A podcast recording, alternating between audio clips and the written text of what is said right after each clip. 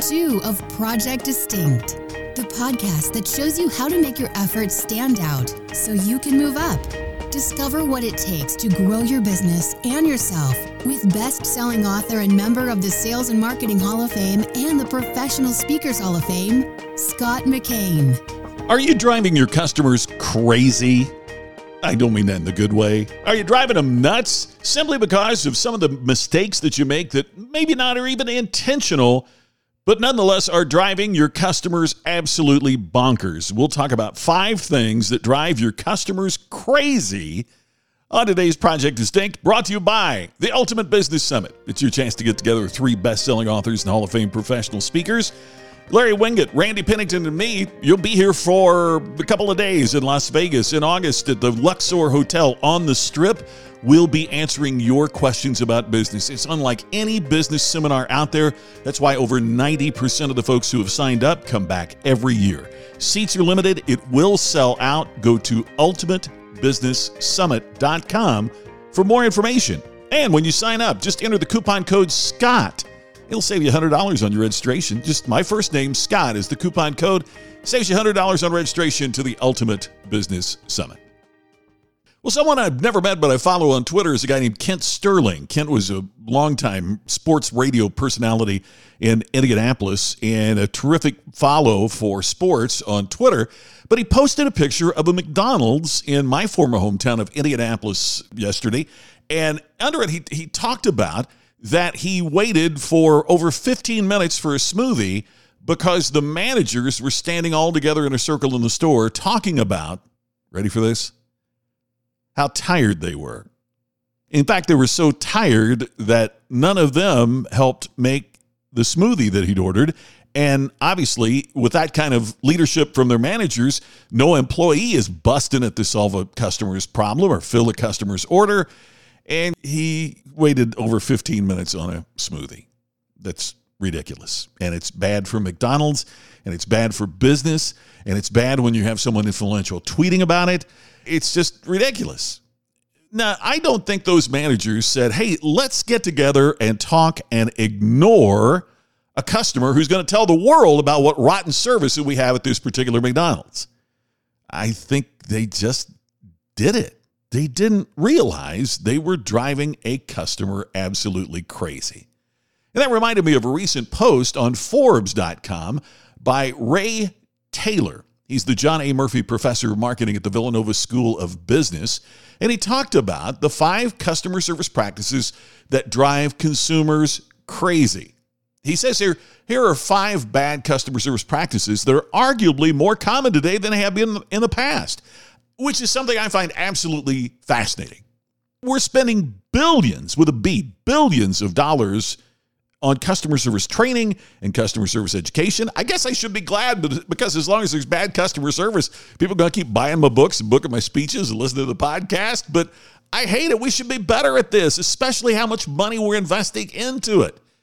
He, he says here most seem to take advantage of customers leading busy lives and not have the time to demand customer service or to be attentive to obscure terms and conditions. So here's the five that he says are driving customers nuts. Bad customer service practice one, trying to upsell, but not addressing the real customer service issue on a call or a chat when a customer has a request of a problem. In other words, what we've often done is to make the process of helping customers into discovering opportunities to upsell. I've had it happen with television services out. I'll tell you the one you've, you've heard me talk about, DirecTV. I called to drop them, and instead they tried to upsell me on additional services. I'd be happier if I just spent more money with them rather than to cancel the subscription that I got. As he says here, this thinking is short term and not truly focused on what customers wants and needs. He says, quote, good customer service should address the problem first. If the customer is receptive to a sales pitch later that's not a problem, their time should be respected, and the option of only having the original problem resolved should be provided. The bottom line here is put the customer's immediate need first. Absolutely true. Bad service practice number two oiling the squeakiest wheels at the expense of those who don't complain. I've seen that happen. He says there's stories about of companies offering customer retention deals in the face of someone threatening to quit, I, I saw a post of this on social media not long ago. He, he said, Why did you offer me a better deal? He's talking about his cellular provider. Why did you offer me a better deal when I called to quit after I've been your customer for 10 years? Why couldn't you have given me a better deal because I was a good customer, not because I was a customer threatening to quit? It drives your customers crazy. Practice number three not fixing a valid problem as a result of either indifference or representatives not having the authority to take corrective action. This not fixing the problem or serving the customer as a result of indifference, I think, is exactly what Kent Sterling's problem was. The managers cared more about telling each other how tired they were than they were of taking care of a customer.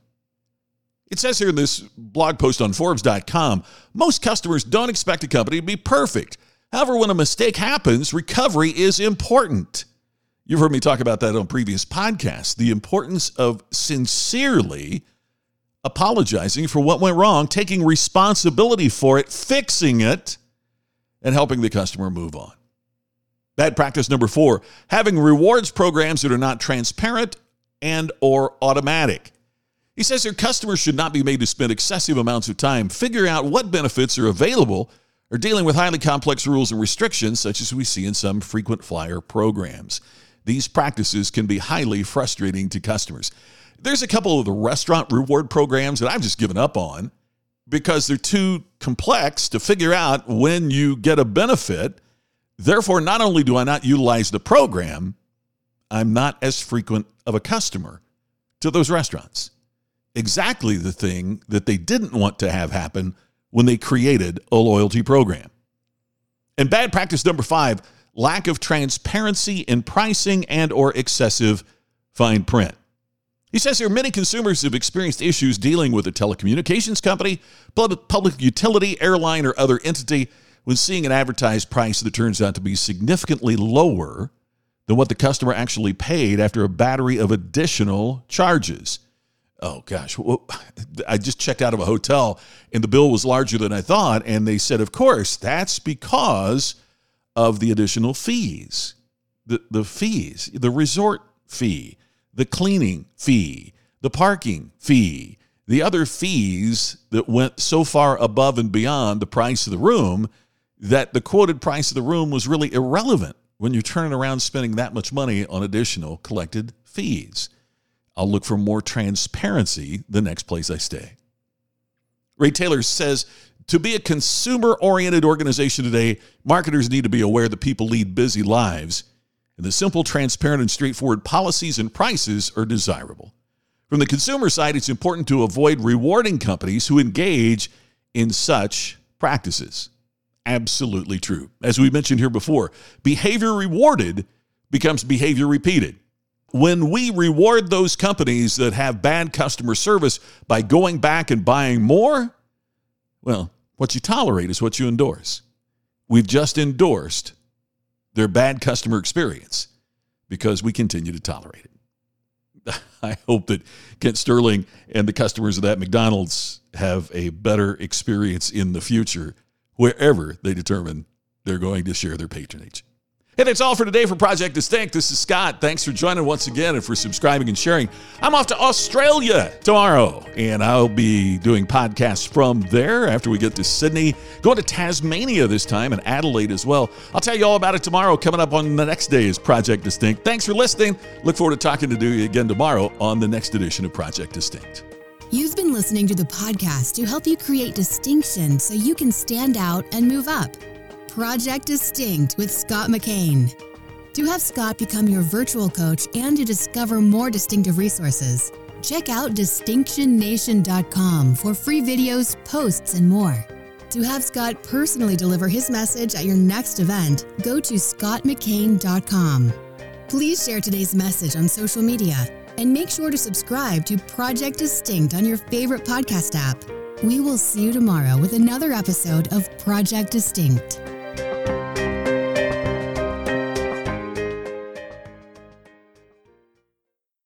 This podcast is a part of the C Suite Radio Network.